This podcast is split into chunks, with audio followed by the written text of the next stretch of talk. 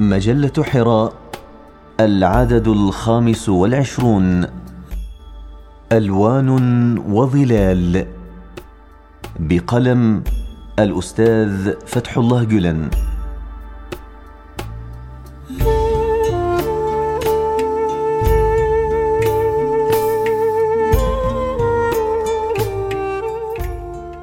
ماذا وجد من فقده؟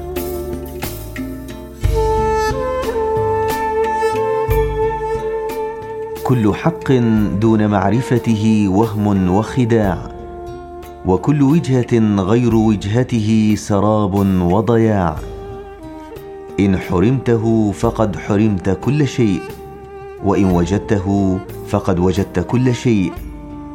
هم ونصب وبؤس وشقاء وغربة وبعاد إن أنت جافيته والإنسانية المسكينة من هذه الغربة تئن وتبكي وتتوجع فيا لهول ما نرى الكل تعب والكل يائس والكل حائر.